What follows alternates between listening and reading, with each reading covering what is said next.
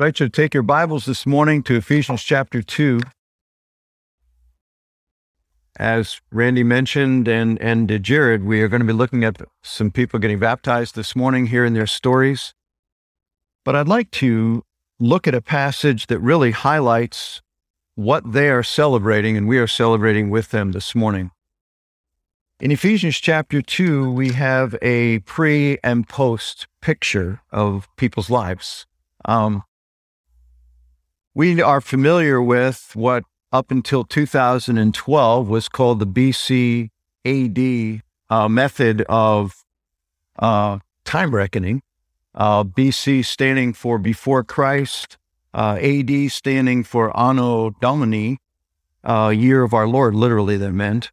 It's been changed now to BC and BCE, um, but still both, even with the, the modern day change of the terminate terms from BC AD to BCE BC, they're still dividing time into two categories. There was before the time of Christ, there is after the time of Christ. And even though we're calling it the common era and before the common era, basically the common era that is is recognized in the world as a time uh, after uh, Jesus was born is pointing back to the point that Christ was the the changer of all of world history.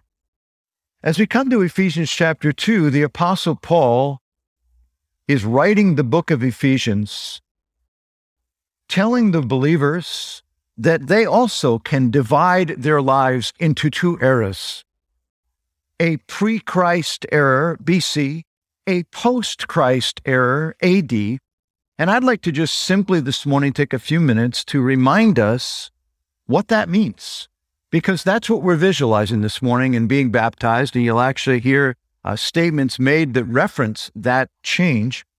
But I'd like to look first at verses 1 through 3 to Ephesians chapter 2, and here's what we read. And you were dead in the trespasses and sins in which you once walked, following the course of this world, following the prince of the power of the air, the spirit that is now at work in the sons of disobedience, among whom we all once lived in the passions of our flesh, carrying out the desires of the body and the mind, and were by nature children of wrath like the rest of mankind. Let's pray together as we dive into this passage. Lord, we come and we celebrate the entrance of new life into our world, into our own individual worlds, because Christ came. And Lord, as we look at this passage, I pray that you would speak to all of us who have embraced the new life in Christ, just reminding of what that means and the, the beauty of that experience, but that you would also speak to people that may have not entered into the new life in Christ and to see what you are offering them in this passage in Jesus' name. Amen. BC, we see a couple of things here, and, and the first phrase that jumps out to us immediately is he says that as for you, you were dead in your transgressions and sins. We were, we are, in our humanness, the walking dead, spiritually dead. We are dead spiritually, verse 1 tells us. And death in the Bible, as I've said a million times in this pulpit, death in the Bible is always a, is is defined as separation. We look at physical death that way as well. We look at when we die, we talk about giving up the ghost or giving up the spirit. We recognize that the the immaterial part, the real us, the soul spirit, has gone. But our physical body has remained. Our earth cert's left behind. And physical death is the separation of the material from the immaterial. That's how the Bible looks at it. But there is not only physical death in the scripture, as this passage is reminding us, there is what is called spiritual death. It is a separation. It is our spirit separated from a relationship with God.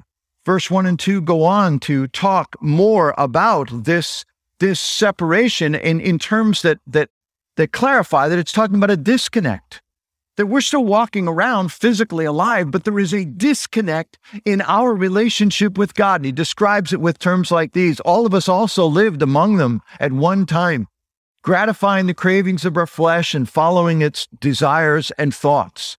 He said, This is the way all humans lived, including us, and do live. And what he is saying is, among other things, we live our lives under the influence of what is called the flesh or the sinful nature. Now, here he's not talking about the, the physical flesh, he's talking about the bent of the whole person to live independently from God. That you may be, our bent may orient you to be, uh, may manifest itself that you're a violent person. You may even be a criminal. You may be an immoral person, or you may be a moral, generous, giving person. But BC, your bent is towards living your life independently from God. This is what he means by we lived in the flesh. We were living our lives independently and we followed these various things But even if there was morality in our lives, there was goodness in our lives, there was religious practices in our lives, our bent is to live independently, ultimately. Again, to be in the flesh, what he's describing here in verses 1 through 3 does not mean you're constantly breaking God's laws or, or are an obviously wicked person. To be in the flesh means that you are using either obviously bad conduct or potentially seeming good conduct to avoid having depend on Christ as your savior and to avoid having God as your king.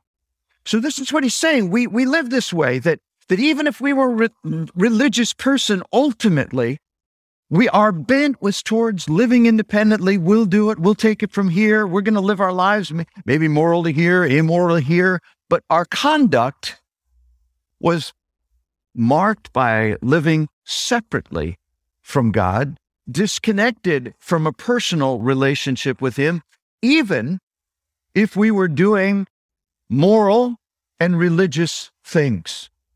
She says, This is the way we all are living our lives ultimately.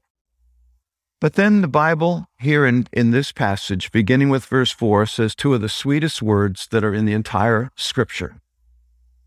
And verse 4 begins with these two words but God. But God.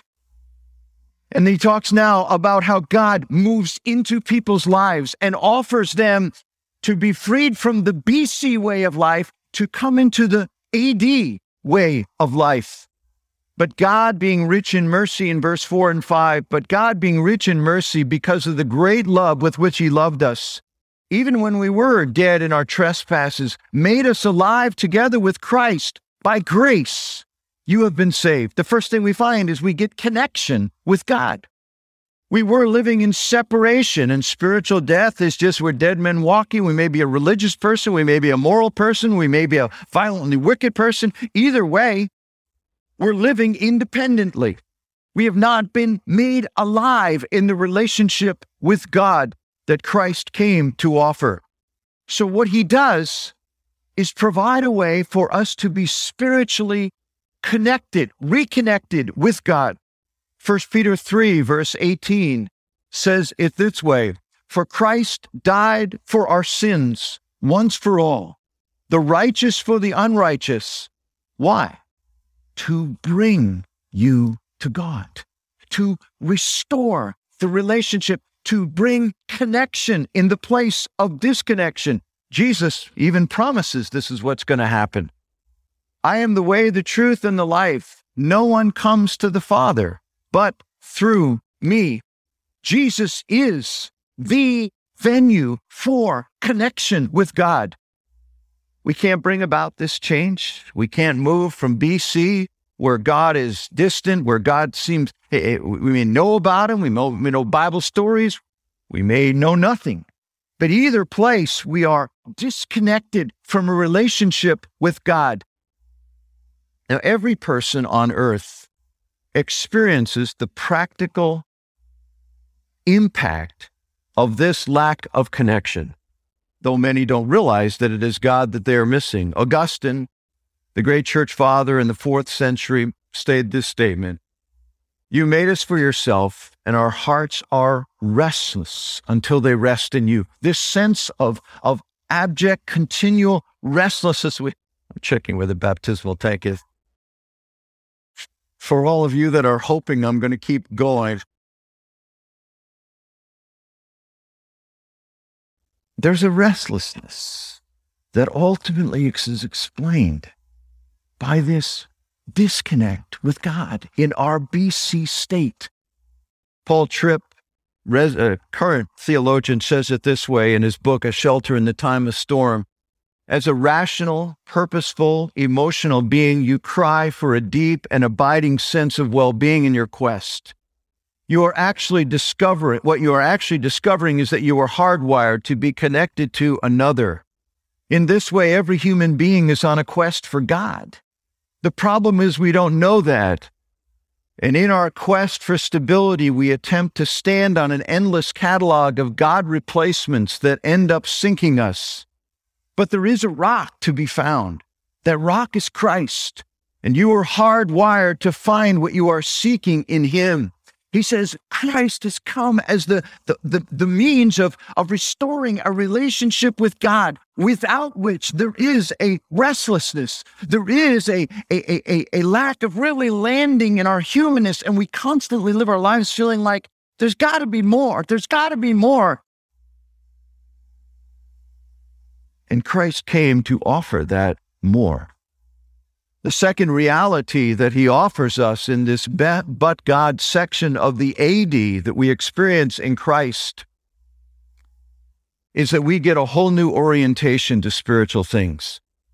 Listen to this statement as he says it in verse 6, a couple of phrases. He says, We're raised with Christ. We're seated with Christ in the heavenlies. In verse 2 and 3, we saw that our whole orientation is toward things of the earth. It's, it's horizontal ultimately. But in verse 4 and 5, verse 6, he is highlighting that there's a new orientation, that the vertical connection is now operative. We've passed from before Christ into the, the, the anti, uh, anti anti-domini of, of life experience where now we are reconnected into a relationship with God. And I'd like to suggest, and I'm going to wrap with this, that there are four practical results that take place in our lives when we have embraced Christ as our Savior and we have received life. And I'd like to run through them. Number one, there's a different view of the Bible that the moral person might admire, applaud the truth, may even believe some of the truth, but the Christian, and by that I mean the person that has embraced Christ as Savior, the Christian feeds on the truth. In the BC state, before you're a Christian, you knew you could never really imagine wanting to read the Bible, at least not habitually, at least not continually, enjoying the Bible just for itself, for pleasure.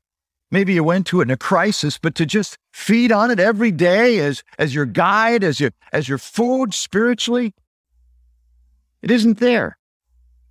But when a person embraces Christ, when a person is reconnected to God through Christ, what happens is that there is a hunger for the scriptures. And so you start hearing preachingly, preaching differently.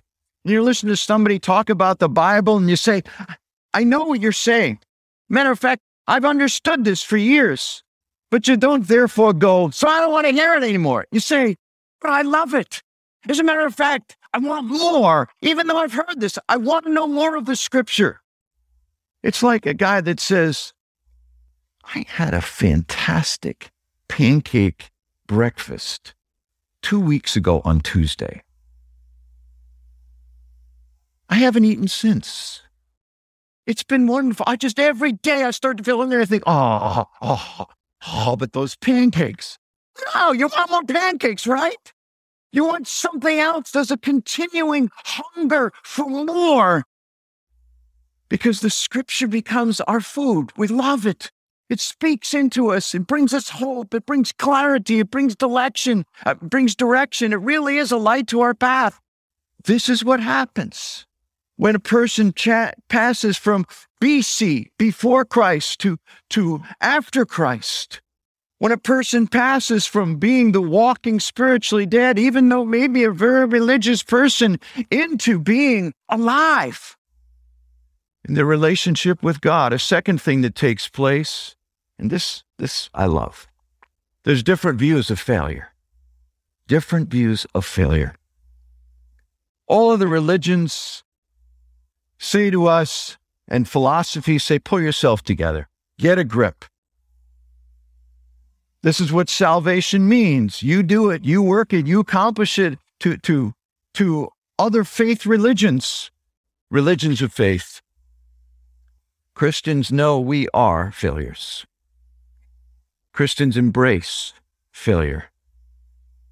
Everybody here senses that you should be perfect to have a relationship to God, to be acceptable to God.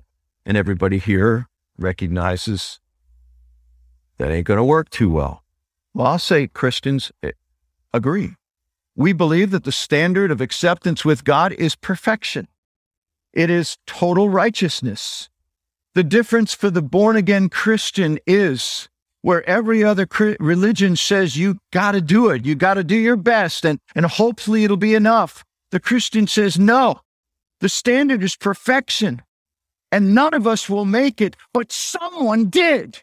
That Jesus Christ lived the life that I should have lived, and he died the death that I should have died. And it is in him that I find my hope and my acceptance. Now, how does that play out in our lives? Well, the compelling reality for the spiritual alive person becomes the mercy of God. It becomes the reality that, that we have like parents, that God operates us the same way we do with as parents of little kids, that your kids are, one of them gets the croup or the flu. And of course, what does is it draws your heart to them and you feel for them, unless, of course, you're completely exhausted, in which case you want to kill them. But, but, but you your heart is drawn. You feel their pain and, and, and you want to help them in their need.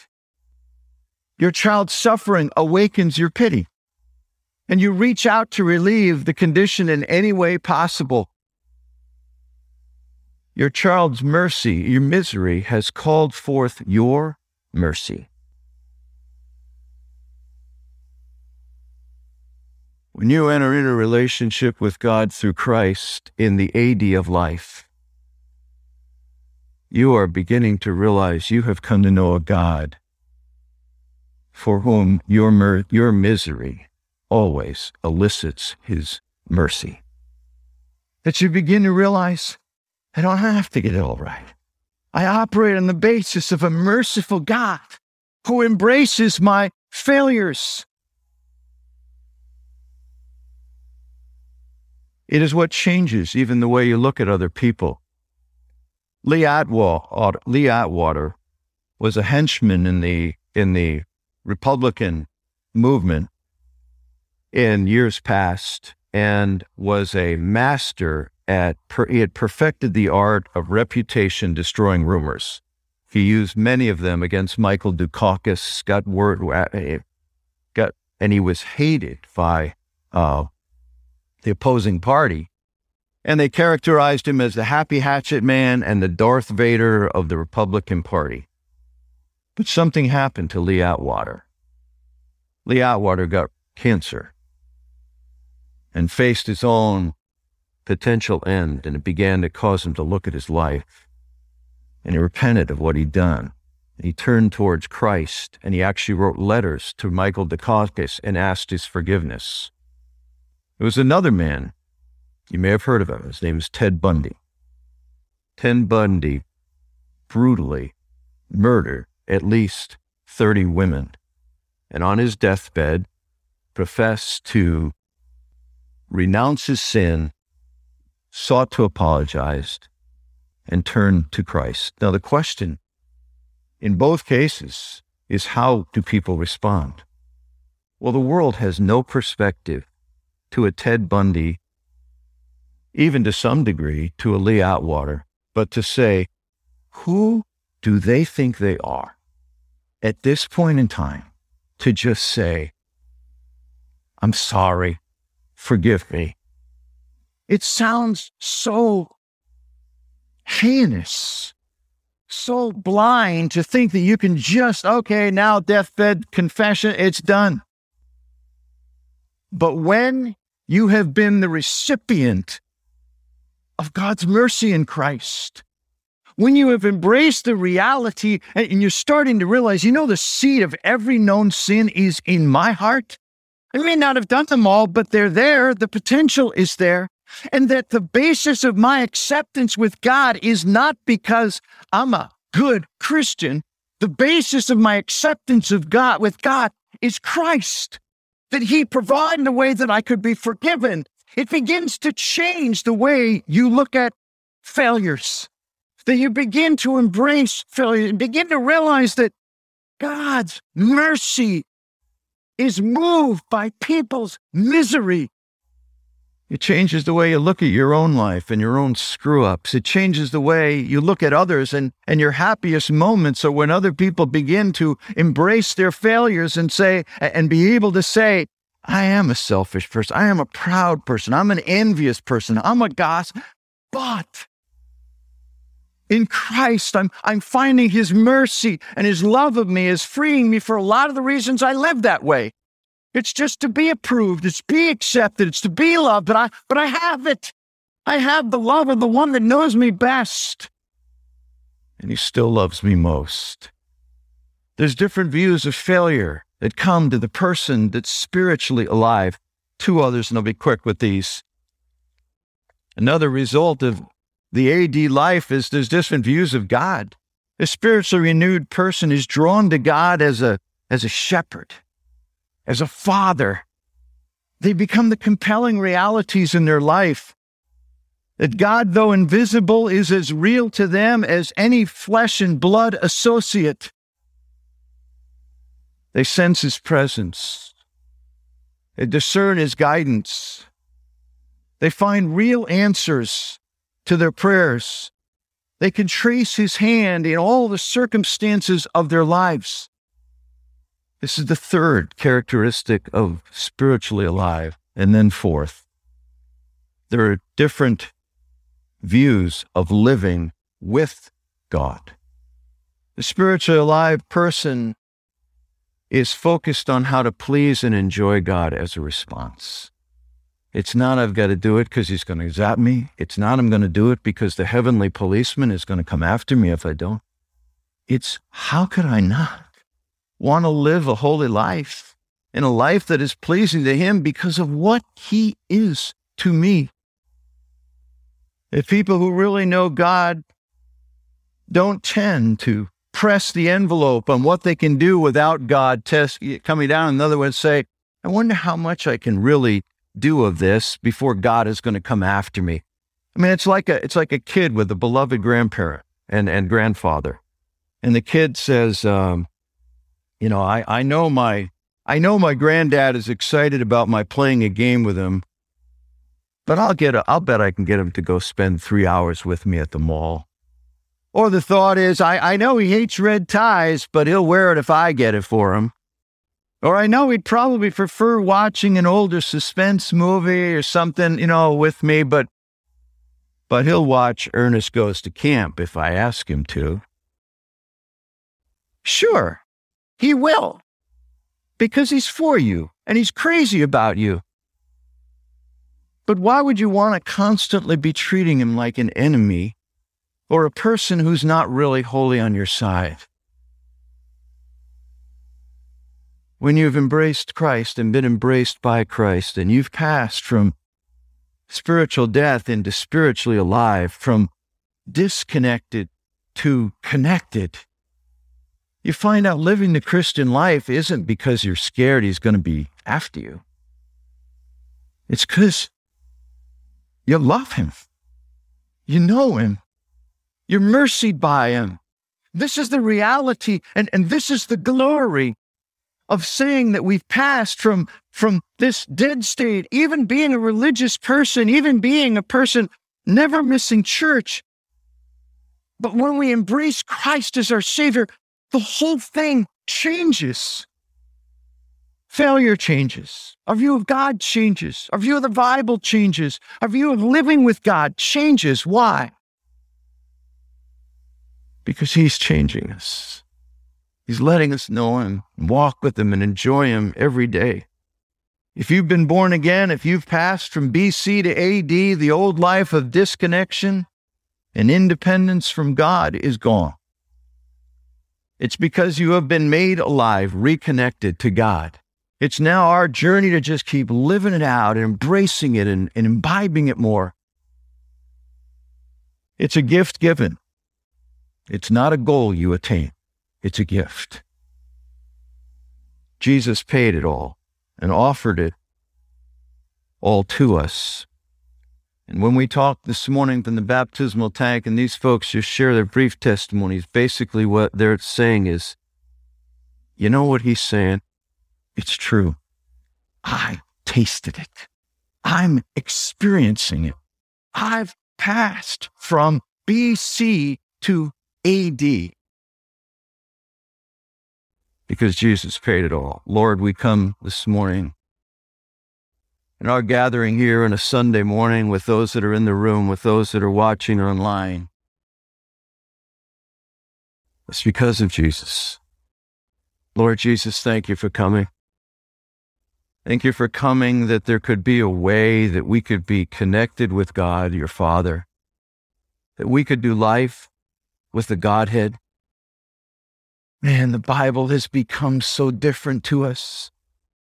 Even our own screw ups and failures have been seen differently in light of your mercy. You've become so precious to us. We love living life with you because you, Jesus, you took care of it all there on the cross for us. And we love you for it. In Jesus' name. Reading from Romans chapter 6. Romans chapter 6, verse 3 and 4 says this Do you not know that all of us who have been baptized into Christ Jesus were baptized into his death? We were buried, therefore, with him by baptism into death, in order that just as Christ was raised from the dead by the glory of the Father, we too might walk in newness of life. That passage highlights two things in light of what we're doing this morning. It says what baptism is about is a visual. Baptism is the expression, uh, the outward expression of an inner reality. And as individuals have done what is described here, that before we lived in death, but now we've been raised to a new way of life in Christ, they're visualizing that in their baptism. And though there are testimonies we're going to hear, there are three or four minute testimony this morning. Their biggest testimony is what they're doing this morning. And you'll hear me say as I baptize them, uh, in the likeness of his death, which is what's pictured. They're picturing by their action, I died to an old way of life, and I've risen to a new way of life in Christ. BC, AD, because of Christ. Now we're doing something a little special this morning. There are actually this can be ours. Uh, we're going to have three pastors involved in this baptism. This is the most spiritual baptism we have ever had. I'm going to be baptizing um, Gladys and Jessica. Pastor Ben is going to come and baptize uh, Deanna and Michael, a couple that he has been uh, doing premarital counseling with and Pastor Jared is going to baptize uh, Ben, uh, Dan, Dan, um, uh, who's a part of the youth ministry and requested Jared do that baptism. So I want you to know why there's a little more up and down going on here this morning. Hopefully it will be smooth. Jared will show up on time and everything will happen. All right. We're going to have uh, Gladys is going to join me. Gladys, have you received Jesus Christ as your Savior? Sí, acepto. Yes, I have. We're going to hear about that right now. Hello, this is Gladys Sickle, and today I'm here for show my miracle testimony about what happened in my life. On June 19, 2019, I was diagnosed with a very rare illness called aplastic anemia. It's only 25 people in this country have that. And of course, I got it. Only few, they recover completely. The rest, for the rest of their life, they need to take medication. University of Penn became to be my second home. with Dr. Baumschak, my specialist, the whole team, my husband, my incredible kids, my grandkids, and a group of friends. They always really sustain me and help me. But the most important thing is I feel unbelievable help for my Lord Jesus Christ, who sustain me every moment, every situation and crucial pain I had it in the hospital um, bed and in my house. I was for almost a year and a half dealing with this until just recently, two weeks ago, I was really completely in recovery with no medications. And I feel like this is the great miracle I received. Um, I had a group of warrior prayers who they really sustain me and help me too. Then I know that is again another help God given to me and put me people around around me. And today I am here to proclaim my testimony and also my belief and publicly to say I'm a sinner and God is my savior and he died for me and I rise again. And I have a proverb three, five, six, where I really um, sustain me all the time and I really remind in my back in my beliefs. And I always say, trust in the Lord with all my heart, lean not on my own understanding, acknowledge the Lord in all my ways, and He will make my path straight. Thank you again for being with me. Gracias a todas las personas que me han ayudado, a mis amigos, a mi familia.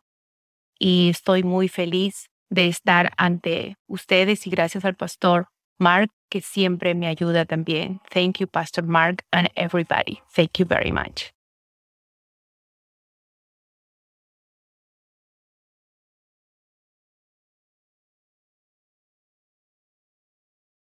Gladys, is it your desire to publicly testify of that relationship to Christ by being baptized? Yes.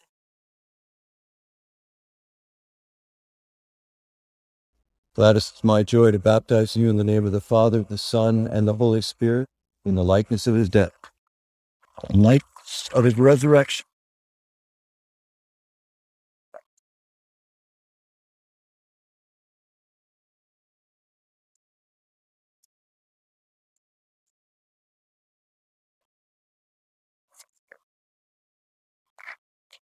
Jessica is now going to come.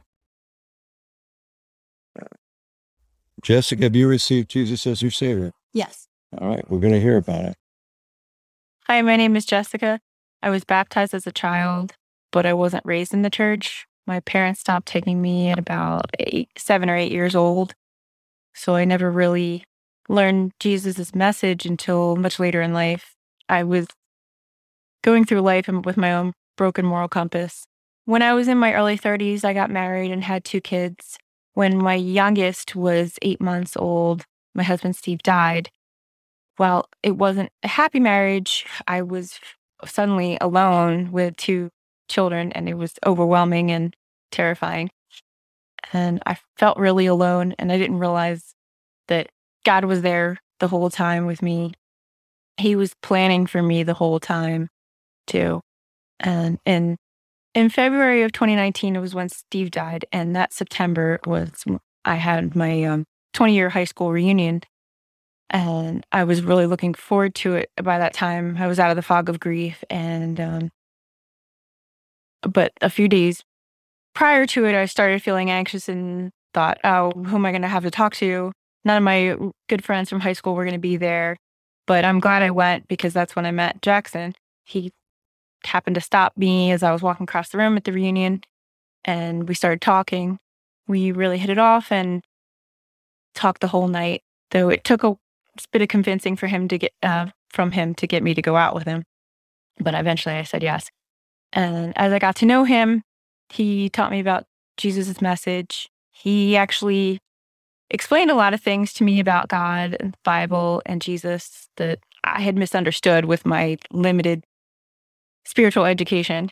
And soon after that, I asked God for forgiveness for my sins and asked Jesus to be the Lord of my life and my heart. And um, it's funny because I, the the occasional times that I would go to church before this as an adult, every once in a while I'd feel the Holy Spirit's presence in me.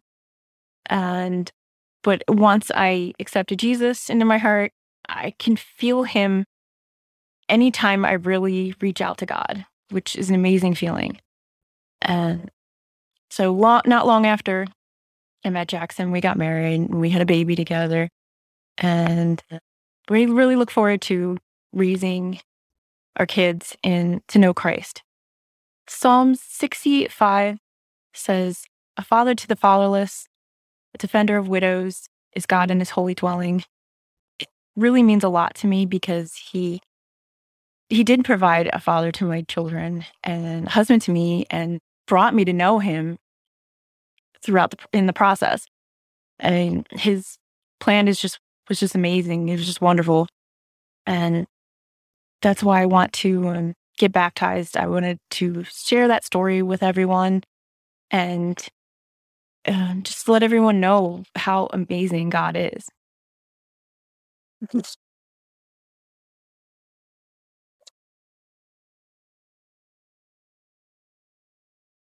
Jessica, is it your desire to publicly testify of Christ by being baptized? Yes.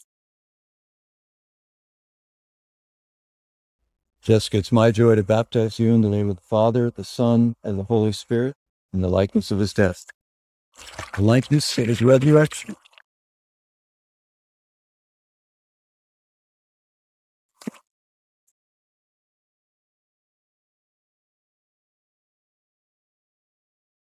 This is Deanna. And uh, I'm very excited and honored to be here with you today. It's a really special person. Deanna, have you professed Christ as your personal savior? We're going to watch a video, see a little bit more about that. Good morning. My name is Deanna, and it is my desire to be baptized today. My journey of faith started at a very young age, and I wasn't even aware of it yet. During my birth, there were a lot of complications due to my mom's pregnancy, one being uh, she had really high blood pressure, and that caused me to have a stroke along with other complications. And this resulted in permanent left side weakness and other issues. And I was born premature and I was only three pounds at the time of my birth. And I was in the NICU for couple months and there were some close calls, but the Lord had some other plans for me and I was able to pull through. The doctor said that I would never walk or talk, but he allowed it to happen that I'm here today. And I always say that I am a living miracle.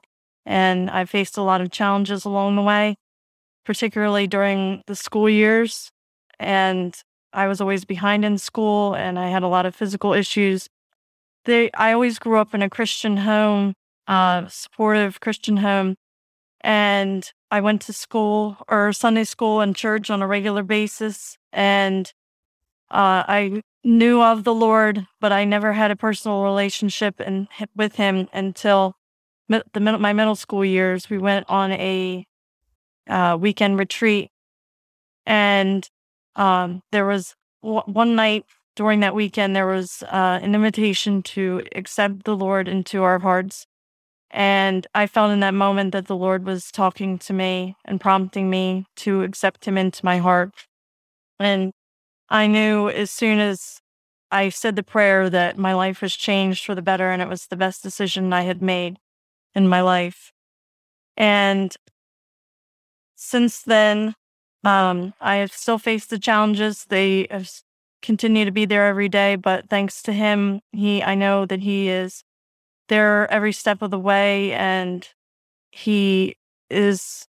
I have his strength to carry me through. And when I hit high school, my faith in Christ gave me the desire to become a member of the Fellowship of Christian Athletes. And I soon felt called to become a co captain of the Fellowship of Christian Athletes. And this was an awesome experience because I was able to share my faith and deepen my faith as, lo- as well as um, bring others to the Lord as well. having a relationship with the Lord has really been awesome and it has really given me a purpose for my life. And I just want to live for Him. I no longer want to live for myself. I want my actions and my words to reflect Him. And that is why I want to be baptized today. And I know that it's not always going to be easy, but that is why Proverbs 3 5 to 6 are some of my favorite verses. They say, Trust in the Lord with all your heart and lean not on your own understanding. In all your ways, acknowledge him, and he will make your path straight.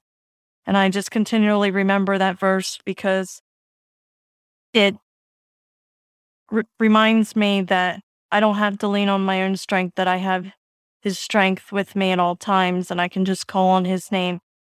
So that leads me to why I want to be baptized today.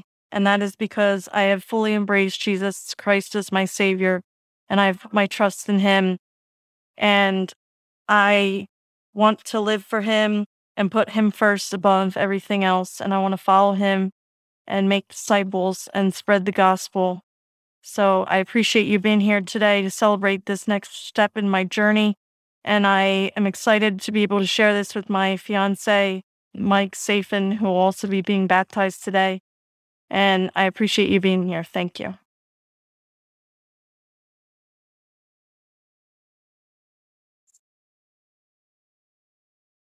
Michael, you can come around from the corner if you'd like. There you go. See, Michael wanted to get some pictures. He's next, but just so you know, he wants some pictures. Deanna, it is an incredible honor to be here. I agree with you. Getting to know you more, a living miracle is a wonderful way to describe your life. Is it your desire today in the presence of these friends and family to declare your faith in Christ through baptism? Yes, yes. It is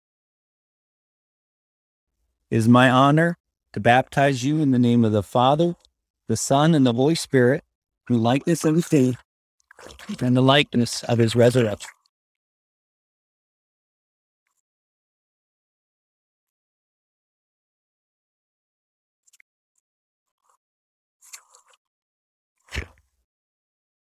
This is Michael, and wanted to ask you can you guys see the video? You can now. Oh, okay. I was going to say you could turn around, but if you can see it there, that's great. Michael, it's an honor to be here with you today. Have you accepted Jesus as your personal savior? Yes. So, video, tell us a little bit more about that. I know all you awesome people out there today. My name is Mike Steve, and I'm here to get baptized today. Well, it all begins in a normal Christian home. Myself, my sister, and parents. Pretty much, I was not to get baptized, and my sister also, until we understood what Jesus Christ stood for. This is what my mom wanted from me and my sister. But today, I know what Jesus Christ is. He died on the cross for my sins and for others. And he rose up from the dead on the third day. A few years passed and I was in middle school, my first middle school, and I had a disability, and this disability held me back from going the same pace as other students. So, me and my parents decided to transfer to a new middle school, which is Quinton Township. And I met this wonderful woman named Mrs. Austin. She was my one on one aide. She helped me stay on track with math, English, social studies, all those great school subjects. But like a few years passed and it was the end of eighth grade year, Mrs. Austin lost her husband and he died. So I was invited to the funeral. And I thought it was going to be a sad time and everything. But when I got there, I looked at everyone and they were happy and they celebrated his life. They celebrated knowing him. He was such an impact to everyone's lives. And that made my Christian faith stronger in Jesus Christ. Well, a few years passed, and this is after high school. I was going to college, and I felt depressed. I felt alone, and I went back and forth between my Christian faith. I didn't have that many friends, or barely had any friends at all and I didn't feel supported. And during those dark times, I just turned to my studies and I went like, I'm just going to get a job. After my college degree, I got a $10 per hour job in my engineering field. And I felt like, eh, it's not the best thing, but at least I have the job. But like, I prayed out to the Lord, cried out to the Lord, going like, please help me find something better. And two years later, 2015 hit, I got a job in Boeing eh, as a contractor, but I still prayed because it wasn't a permanent, stable job. And then I got a job with the Navy. And this wonderful man that gave me the job, which I still consider as my mentor today, he has helped me grow into the man that I am today. Why do I want to get baptized today? That's pretty much an easy answer for me to this question. I want to tell people that I'm a Christian, that I'm a firm believer in Jesus Christ. I want to say, God, I am with you all the way, and I don't want to stop believing. And I want to tell everyone out there that I'm a firm believer. Hmm.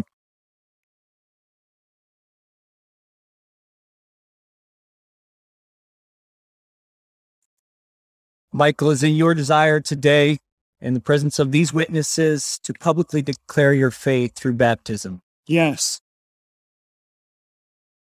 Now you got to bend your knees. Okay. This one, I we say this back there, but this one I have to remind.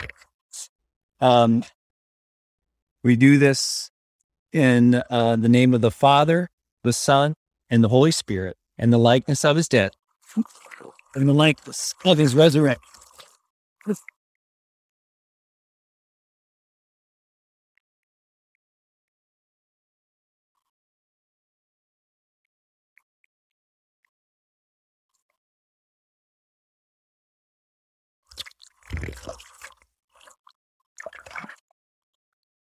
Danny, have you received Jesus Christ as your Lord and Savior? Yes.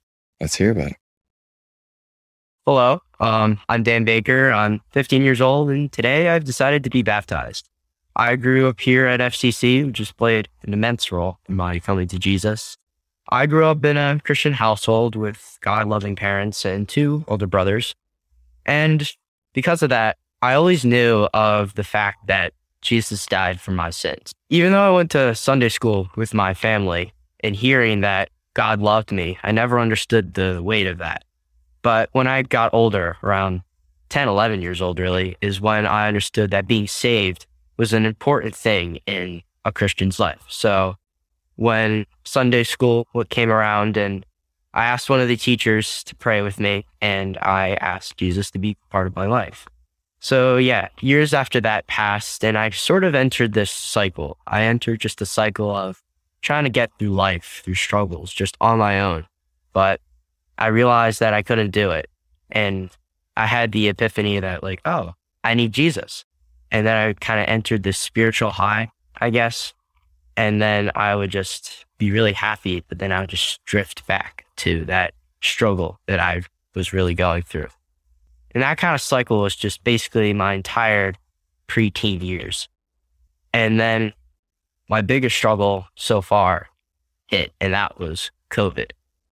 And during COVID, it really just was a terrible time for me. I was kind of just lonely, disconnected from my friends, locked in my house. It was just really tough. It was tough for everyone, I know. I would waste hours watching TV or being on my phone. And just because of that, there would be nights where I wouldn't sleep well or sleep at all. It was a time when I needed God. But looking back now, it was pride that kept me from realizing that. I ran to other things to try and fulfill me, but none of them worked. And I just became really depressed, and my mental health was just not at a good state. And I had so much to rely on, but I just felt so much selfishness and shame that I couldn't really do it. I didn't really tell anyone how I was feeling. Not a soul, not my parents or my brothers. And so just one night, in like May of 2021, I kind of just broke down.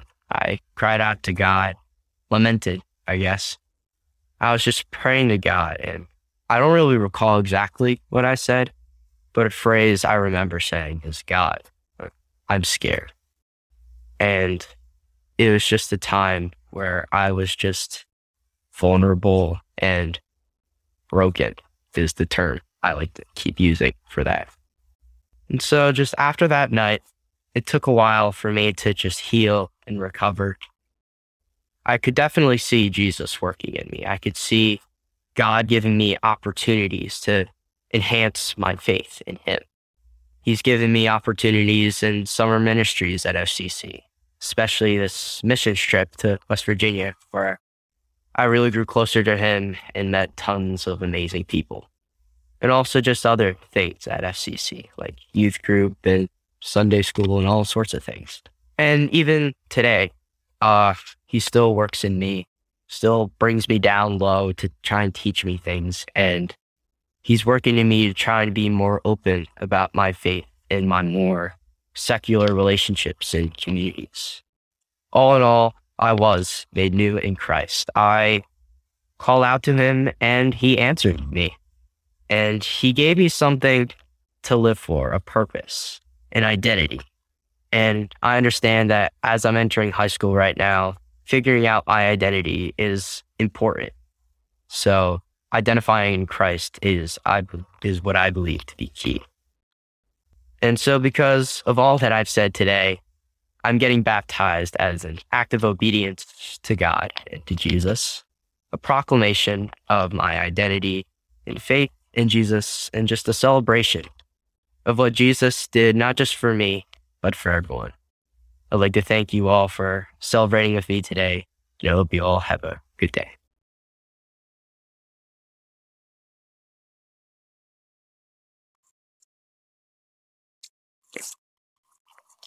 Danny, is it your desire to publicly testify of that work, the work of Christ in your life today, publicly by baptism? Yes. It is my absolute joy to baptize you in the name of the Father, the Son, and the Holy Spirit, the likeness of his death, likeness of his resurrection.